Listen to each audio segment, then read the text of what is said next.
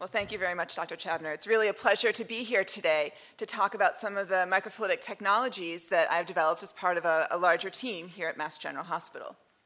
So first, I'd like to start off with some disclosures. So I do have some paid advisory positions, and there have been some patents issued or pending for the technology presented today. Um, my spouse is employed by Bioventus, and we have stock in that area. And then the research is funded by NIH, NIBIB, American Cancer Society, and the Wang Brain Tumor Foundation. So I'd like to start off with the problem that we're trying to address. Earlier this morning, we'd been talking about, look, the idea of using biomarkers to help guide treatment for patients. And what I want to do as a mechanical engineer is to develop technology so that we can more sensitively and specifically pull out those biomarkers from whole blood. Now, the particular interests that I have are on circulating tumor cells, or CTCs, as I'll refer to them throughout the talk, and extracellular vesicles. And so these circulating tumor cells are simply that tumor cells that circulate around in the bloodstream. They'll break off from the primary tumor and enter off and travel around. Now, the challenge with circulating tumor cells, as many of you know, is that they're extraordinarily rare. They can be as rare as one in a billion cells, which presents a huge technological challenge. Now, from these individual cells, tiny little vesicles are also shed off from these CTCs, and those are referred to as extracellular vesicles or exosomes or oncosomes. There's a million different names that are used, but throughout this talk, I'm just going to refer to them as extracellular vesicles.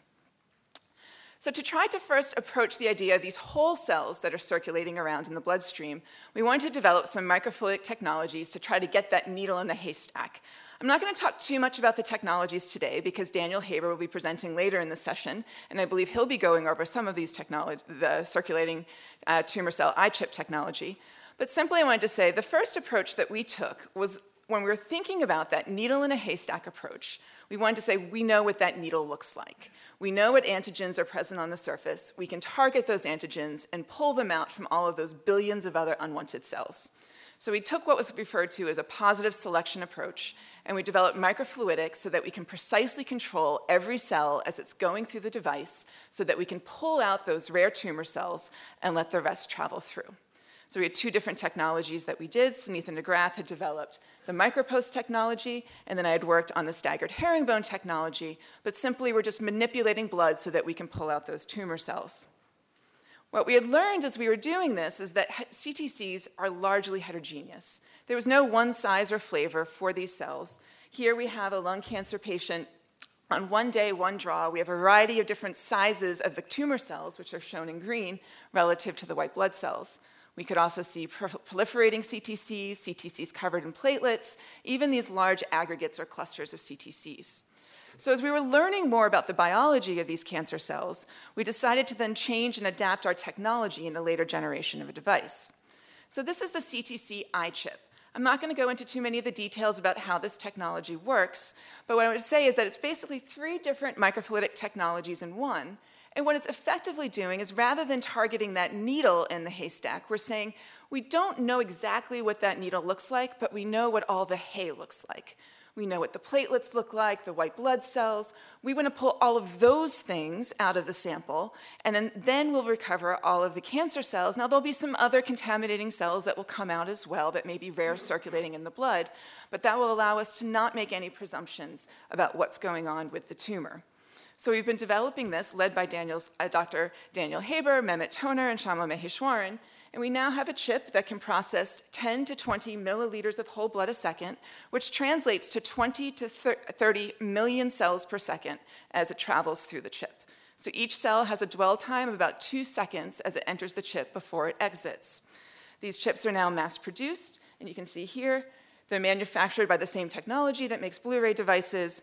Um, and we can have them in the laboratory so that we can process hundreds to potentially thousands of patients. But what I want to talk to you about is our effort of using liquid biopsy. And I'm first going to start off with the CTC story, which is why I have showed you a little bit of the technology. And I will go back to one of those technologies that I just shared with you for the exosome work. I want to talk about what we've been trying to do for improving prognosis in glioblastoma. This is work that I've done in partnership with Dr. Brian Nahed, where he is a surgeon who is at Mass General, who is frequently removing tumors and guides, uh, guides me in all of the clinical questions. Now, one of the things that I've learned and, uh, is that glioblastomas are a very aggressive form of brain cancer, universally fatal. Diagnosis re relies on a very invasive procedure, and there's very few biomarkers and tools for disease uh, surveillance. This is a prime opportunity for looking at liquid biopsy to learn more about this cancer. Now, one of the things, though, that um, we've been learning about brain tumors is that originally just simple pathology was used to understand the tumors. But as we've um, progressed and learned more about these tumors, there's now a host of molecular um, markers that we can use to characterize the tumor and its aggressive status. And so, what we're hoping to do is take the standard workflow that you would see for brain tumors that, uh, for these patients that come to Mass General and see how we can complement that with our liquid biopsy approaches. So here we have our patient arrive. There's a scan that identifies something that's suspicious. The patient's presenting with uh, symptoms. Brian will go in, surgery will be performed, genetic analysis will be done on that primary tumor sample. Then the patient will undergo a secondary surgery and have chemo and radiation. For follow up, there may be a symptom that's showing up on the scan again. We're not exactly sure what that is. Is that some secondary effect of the chemo and radiation that's causing some inflammation on the scan? or has the tumor truly occurred? And so now the physician needs to decide do I want to have additional chemotherapy? Do I want to have surgery? And is there anything else to guide me other than simply this picture in the scan? And so this is where we're hoping a blood test would be able to help understand and better guide this patient's treatment. So the first question that we asked is Are there CTCs in blood? Glioblastoma doesn't metastasize. It's about 1% of the cancer patients have metastasis in glioblastoma. So, why would there be any circulating tumor cells in the peripheral blood of these patients? So, Brian had led this work when he was a postdoc with James Sullivan in the Haber Maheswaran lab. And one of the things that he was able to discover is that there were, in fact, CTCs in patient blood. So this is a picture of Berent. Um, postdoc in my group has further advanced some of the detection that we've been doing, but here's just a picture that Berent took of some of the CTCs that we're seeing in glioblastoma that we've isolated with the iChip. So the work that Brian and James had discovered was that there are large pleomorphic cells in glioblastoma they have infrequent positivity for Ki67, and that they have dual IF and DNA FISH to validate that these CTCs do in fact match the tumor cells that were in the primary tumor of the patient. And then the other thing is that they were able to do single cell sequencing of these CTCs to both match with the primary tumor, but also to characterize these tumors as more mesenchymal in phenotype, regardless of how the primary tumor was initially characterized.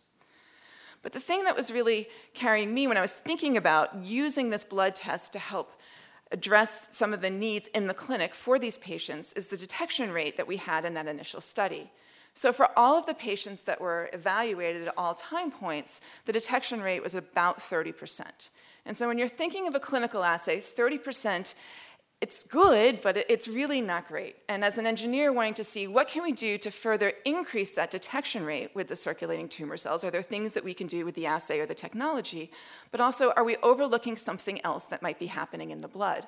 At the same time, I think the, the field of liquid biopsy has just been exploding. We've been learning more about ctDNA, as well as these exosomes and extracellular vesicles. Now, unfortunately, in glioblastoma, ctDNA is often detected at less than 10%. It's one of the um, most rare ctDNA detection rates for all cancers. But this field of exosomes was really exploding, and there was really exciting data that was happening in glioblastoma. So, what my group had done was gone to say, well, we really like looking at these functional CTCs. We don't want to forget about these CTCs, but we want to come up with a synergistic and complementary assay. Because as I look at all of these cancer cells, for every one cell, I often see lots of other tiny vesicles blebbing off of them. Here is a breast cancer CTC, and under SEM, you can see the entire surface is coated with these tiny vesicles. This is a glioblastoma CTC that has very large oncosomes shedding off. And it's postulated that every individual cancer cell can shed up to 10,000 vesicles a day. So when you're thinking about signal to noise and trying to pull that out, the idea of complementing the CTCs with these vesicles was an exciting one to me as a technologist. So to give you a little bit more background on these extracellular vesicles, all cells will release them to varying degrees. They can be found in plasma, urine, saliva, breast milk, CSF, and blood. And as I mentioned before, the nomenclature widely varies. And there are many different emerging roles in cell cell communication. Um, and it was only first discovered that tumor specific RNA was carried in these exosomes in 2008. Right now, though, what it's thought is that these exosomes can, can, contain all different types of RNA, some DNAs, proteins, cytokines, as well as lipids. Now, extracellular vesicles and this technology is not specific to thinking about how we could treat cancer patients, but there are a host of other diseases and medical conditions that a technology that's able to pull these out may have additional benefit to patients. So I want to give you a brief overview for how um, extracellular vesicles are traditionally isolated, both in the clinic and in the lab, and then tell you about how our technology is a little bit different. So the first thing, the most common way to do this is ultracentrifugation. It's just simply using the concept that these vesicles are extraordinarily tiny. They range from 50 nanometers, and sometimes they, uh, the really large ones are um, thought to be as large as one micron. So the thought is that if you just do ultracentrifugation, you can have all of the really tiny ones. You're just doing a density separation for these vesicles based on size. But if you recall, I said all cells in your body are going to be releasing these vesicles, so you're going to be pulling all of those vesicles down. So if you want to do some of the really cool things that we can do downstream for our liquid biopsy products, having all that background may be challenging. Also, magnetic beads can be used where you put antibodies specific for antigens on the surface that can then be put into your uh, biofluid, whether it's plasma, blood, serum, um, or urine, and then pull out vesicles based on a specific target on their membrane. And lastly, there's a lot of um, commercial kits that are out there in the market where they're columns, where you can simply put your uh, product into the column. It is uh, thought to pull out the exosomes. A lot of these are black box columns, so you don't really know exactly how they're working, but you can look at the output product and look to see how many contaminating proteins are there, what is the efficiency of isolation. And so when we looked at these and tried using all of these in our lab, we felt that many of them were time intensive, like ultracentrifugation. Some of them had low yield based on what we put in there um, with spiking experiments. And there was also a lot of contamination with other proteins. So, since recycling is really cool right now, what we want to do is look at one of our early circulating tumor cell technologies that I had shared with you at the very beginning, which is that herringbone micromixer, and see can we use that to pull out tumor specific exosomes. So, our goal is not to get every exosome and extracellular vesicle in your body. We just want to get your tumor related exosomes, and we just want to get as many of them as possible with very little background. And so, the way this herringbone chip works is we have these staggered herringbone grooves, and what they do is create anisotropic flow. And what that simply means is that whether when your serum or plasma or urine is traveling through the device, these ridges are going to pull and cause the liquid and fluid to twist and turn as it travels through. So it's going to be traveling in these microvortices as it goes through. Why do we want microvortices? Is because we're coating this whole surface with antibodies against the tumor specific vesicles. So we want to draw those vesicles up against the surface, have only the tumor specific ones stay, and all of the rest of the product and proteins continue on. So we uh, worked to modify this chip so that we can isolate out the tumor specific vesicles. Here's just a uh, SEM, SEM of some tumor vesicles from a breast cancer patient. And then we wanted to evaluate using RNA-seq. David Ting's lab is leading this effort, um, as well as looking at the protein with uh, working with Willie Haas at Mass General Hospital. So one of the other things that we wanted to do is there's lots of interesting functional assays that can also be done with vesicles. Now, um, there's been a lot of interesting work looking at cell-cell communication as well as priming certain areas for cancer cells to land. So we now have these vesicles attached on the chip, but if we wanted to do these functional things, we need to be able to get them off. So Eduardo Reátegui, who's a postdoc in my lab, who's now faculty at The Ohio State, he had developed a nano coating that was thermally responsible. We wanted to be able, uh, responsive. We wanted to be able to release these vesicles without doing any enzymatic changes or adding any chemicals, but simply raise the temperature from room temperature to physiological temperature. And when you do that, you can release the vesicles in less than a minute. We can then recover them. We can either do our sequencing prep, or we can also do functional studies like culturing them with the CTCs that are also isolated. We then thought we had a great technology and things were going to be moving forward. And so we took parental cells that were isolated from a GBM patient here at Mass General Hospital and put them through the chip. We had optimized our antibody selection. Things were looking great. We had 90% capture of these patient derived uh, GBM cells. We then took those vesicles that that same cell line was releasing and put them through the chip and found out it actually doesn't work well at all for these vesicles. And the biophysical properties for these small vesicles are very different as they go through this microfluidic device. And so what we needed to do was try to overcome the steric hindrance that occurs between these vesicles and the surface of the device so that they can come in closer contact to those antibodies. So that microvortices and that mixing helped bring them in some level to contact, but what we need to do is raise those antibodies even higher into the fluid flow so that we can maximize capture. So what we did was test a variety of different linker lengths for these antibodies so that we could find that one sweet spot that worked for a multitude of different cancer types where we can maximize the capture of our vesicles. So we have we tested a variety of different antibodies that were specific to glioblastoma, as well as doing different cocktails of antibodies, and making sure that our technology was giving us, again, that enrichment of tumor-specific vesicles in comparison to other technologies that are on the market. Now, one of the things that we noticed, sorry, there's a little delay on the slides, was that when uh, we were testing out different antibodies, the way our chips work is we, we can run these chips in series. Since it's just flow through, we can run one chip and we can have antibodies on that chip, and then we can have another chip with a different antibody on it. So as we're screening different antibodies, often we run multiple chips together. When we were doing this, we were noticing that antibody B was having much greater capture, but then when we switched the order and had antibody B first, we actually lost a lot of that capture benefit that we had seen previously when it was placed secondary in series. And so we were quickly learning that order was important, and then we're trying to ask why is order important? What's going on inside the system? And so the thought was that we have this fouling that's occurring because there are so many vesicles, and putatively many of them are coming from platelets, which may be activated and sticky, and they're just coating the entirety of our surface. And we think this may be a problem whether you're using a column or beads, that you have these very sticky vesicles. So then when we tried to put just a blank chip with an irrelevant antibody, and our same antibody, whether it was just standalone or second in series, and we saw every time we saw an improvement after having a blank chip ahead of that specific antibody capture. So does it matter what that blank chip looks like? Should we target something that goes after platelet-specific vesicles? Should we continue to use an irrelevant antibody? Should we just have a blank functionalized chip? Or should we just pick a plastic chip out of a box and not do anything to it and put it in series? And does that help pull out some of that non-specific message that was uh, biasing our data? And so we put our antibodies there. We had a control with an IgG chip as the secondary chip. And then when we looked at it, uh, we were pleased to see that just picking that chip out of a box and not putting any additional effort and energy onto it, that's what's shown here in blue, had the best capture yields when we had that black, that blank chip. So we just have referred to as a sponge that happens beginning before our assay, and we think that's the third element that helps our technology work really well. So we have the chaotic mixing, we have the antibody linking, and then depleting out all of this non-specific message that's just highly sticky and adhesive um, by using a high surface area chip before it enters into our actual detection uh, chip later on. So we then start to look to see what is our capture performance.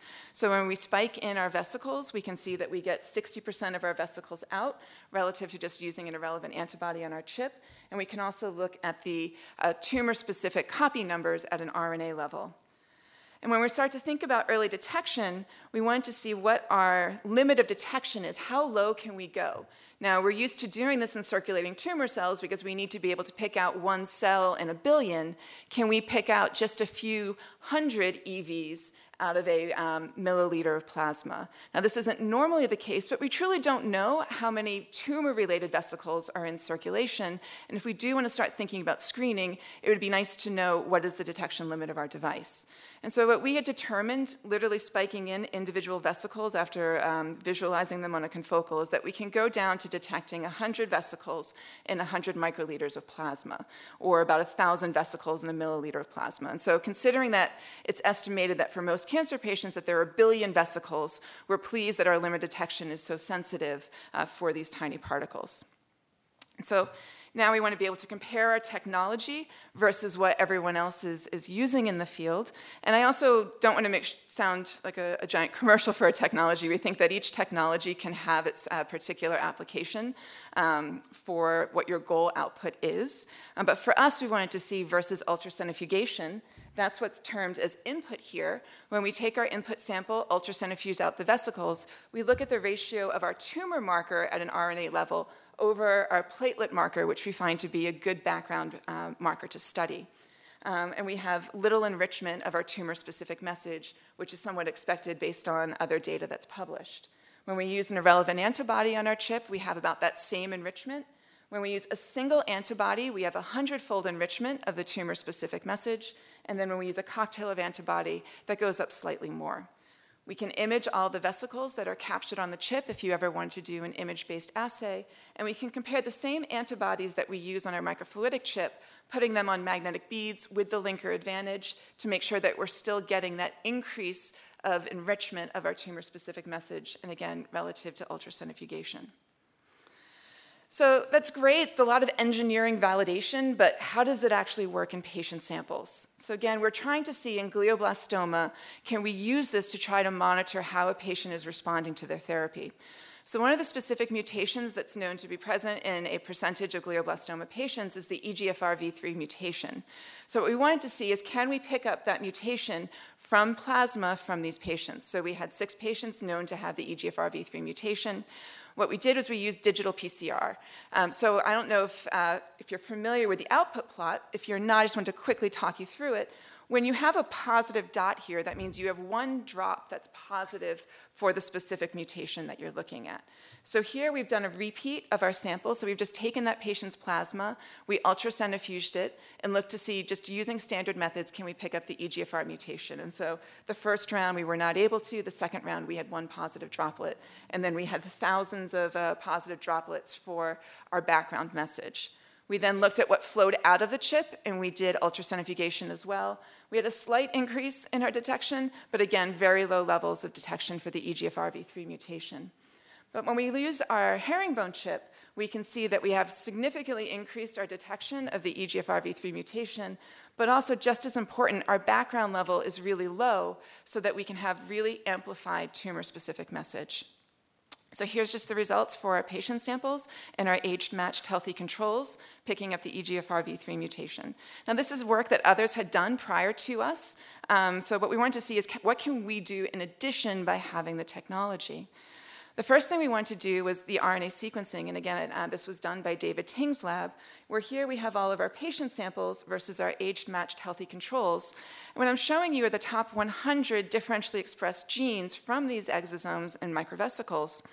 Um, and we really had, uh, for this cohort, we had over 5,000 significantly differentially expressed genes.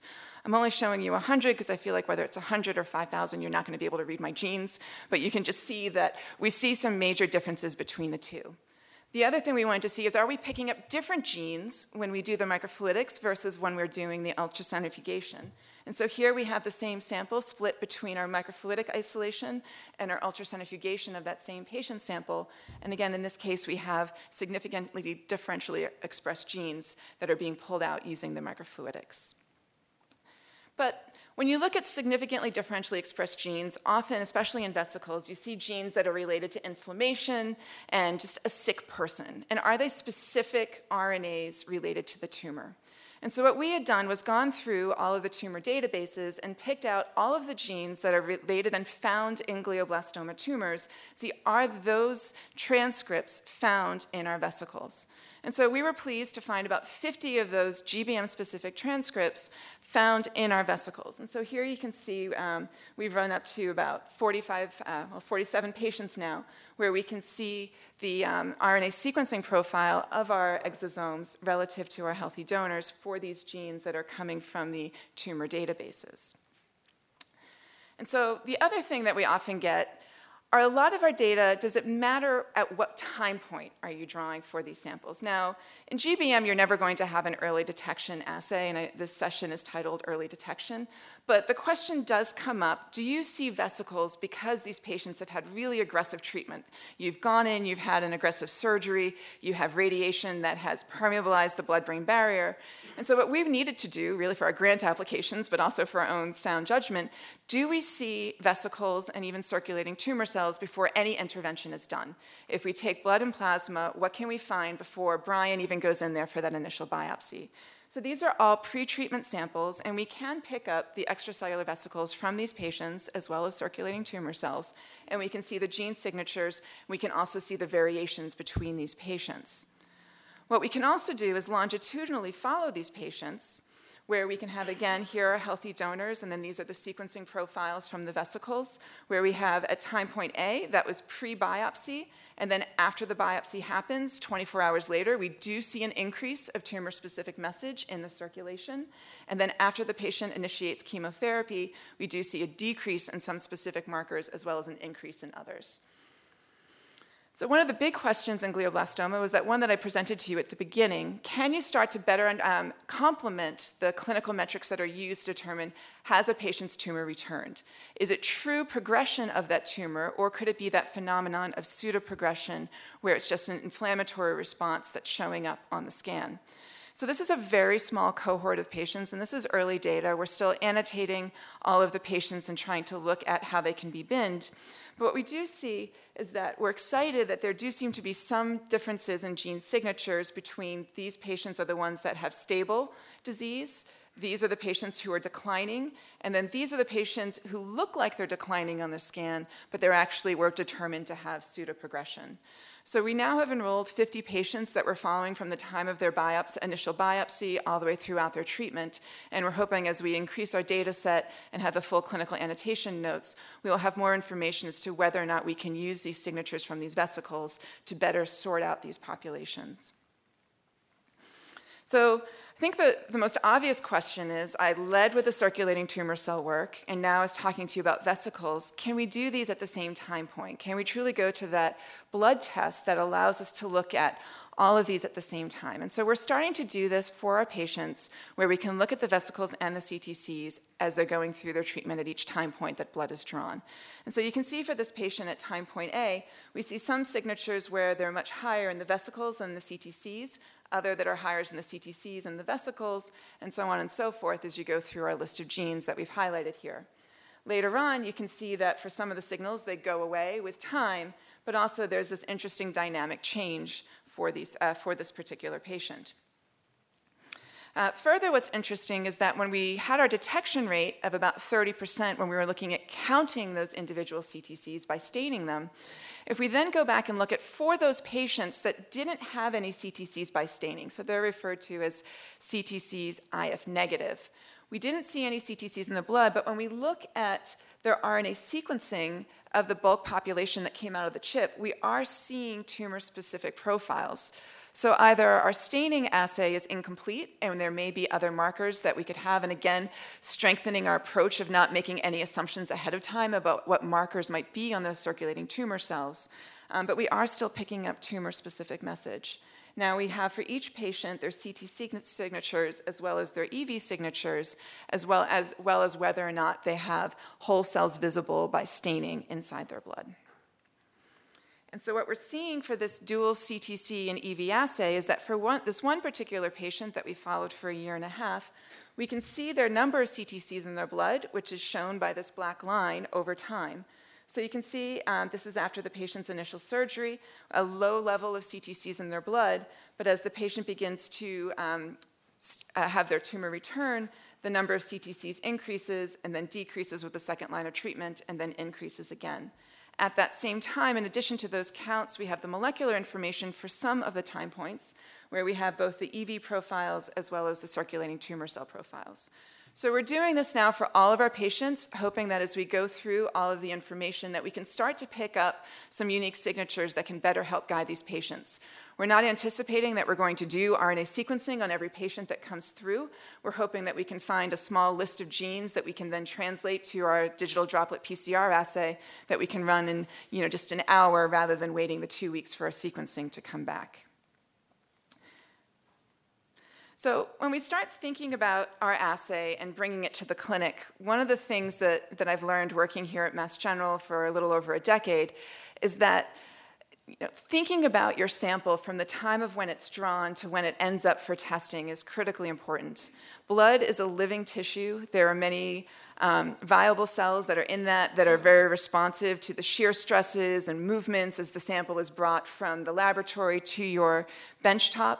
Um, the time between when you draw the blood and ultra, um, centrifuge it down to isolate the plasma, all of these things are critical for when you think about having a very rigorous and robust assay that can be used across all patients.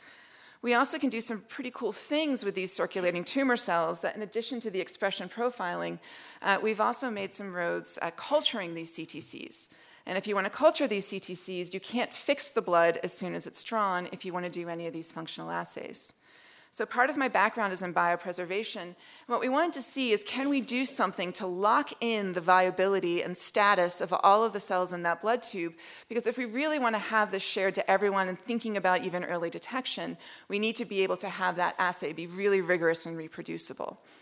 So First, I'm going to show you what happens to blood if you don't lock into that. Um, and as an engineer, this frustrates me to no end. We have all these aggregation uh, of platelets here that leads to clotting clogs up our microfluidic devices immediately. Because if you think about our, our device channels are, are, thinner than your human hair.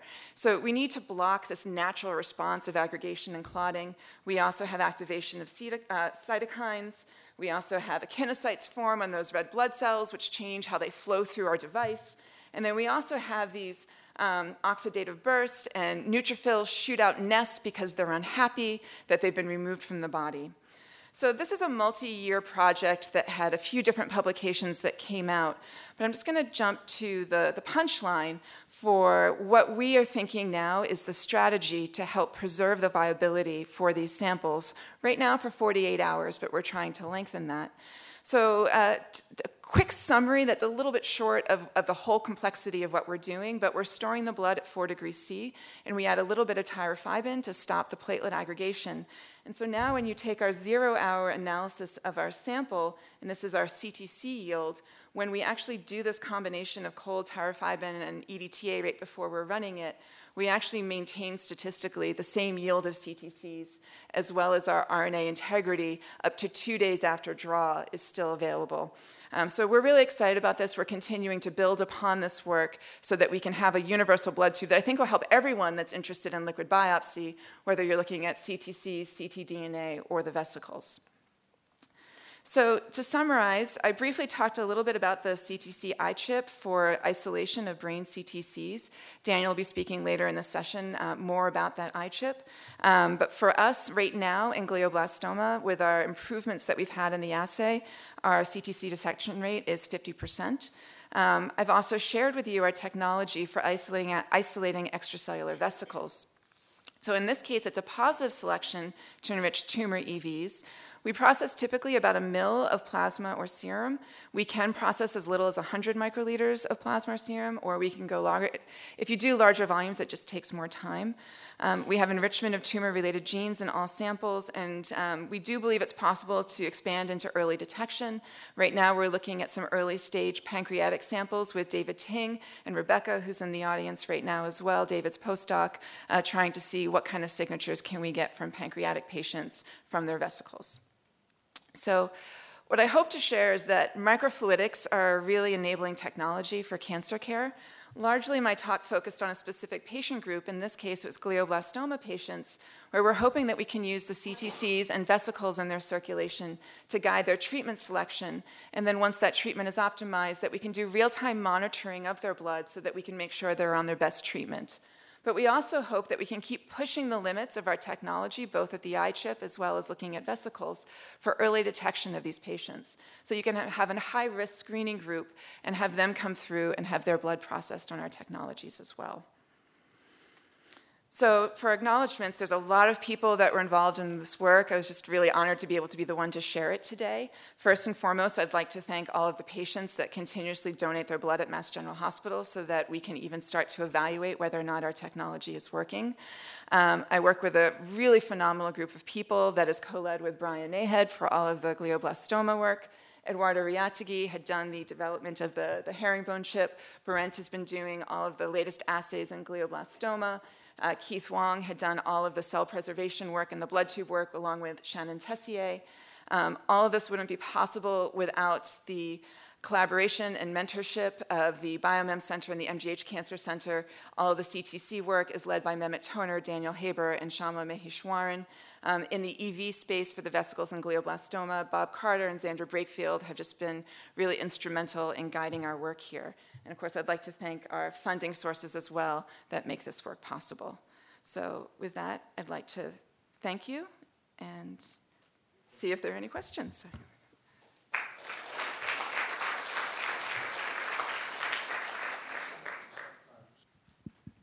It's, it's pretty remarkable that 50% of these patients have uh, circulating tumor cells, and yet, as we know, glioblastoma doesn't metastasize.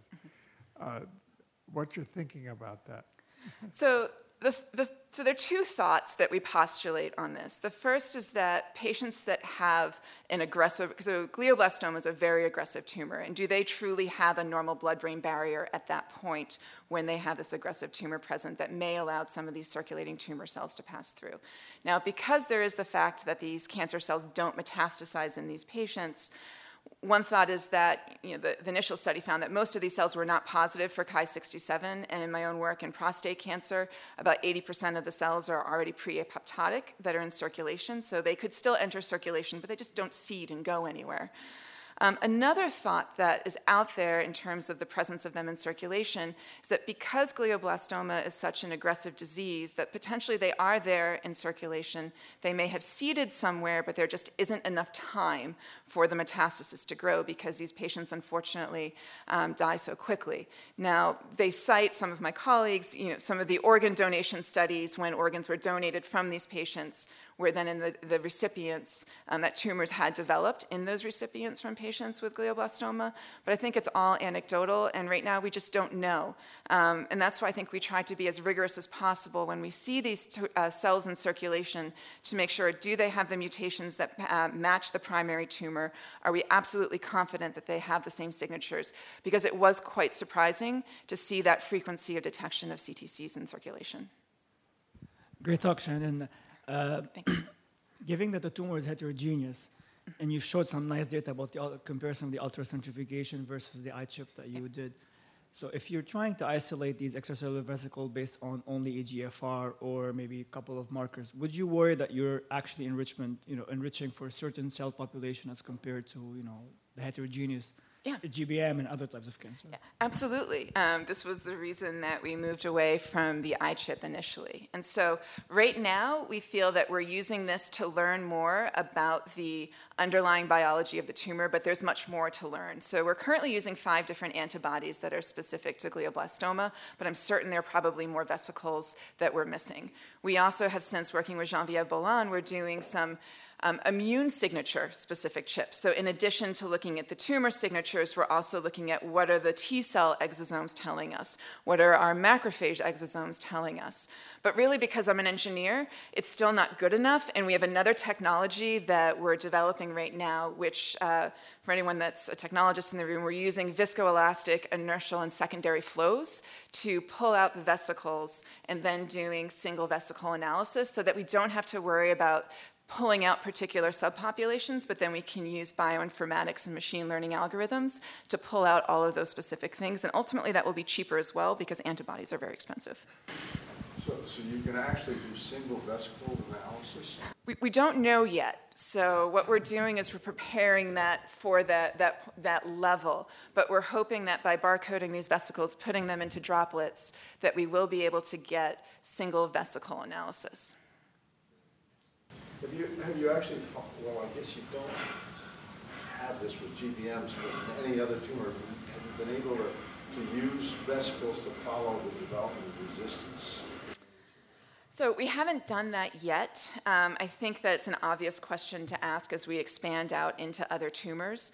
And so we are just beginning to do that now. And so I don't have an answer for you, but I'm hopeful that we would be able to do something like that because I think it would bring a lot of value uh, to patient care.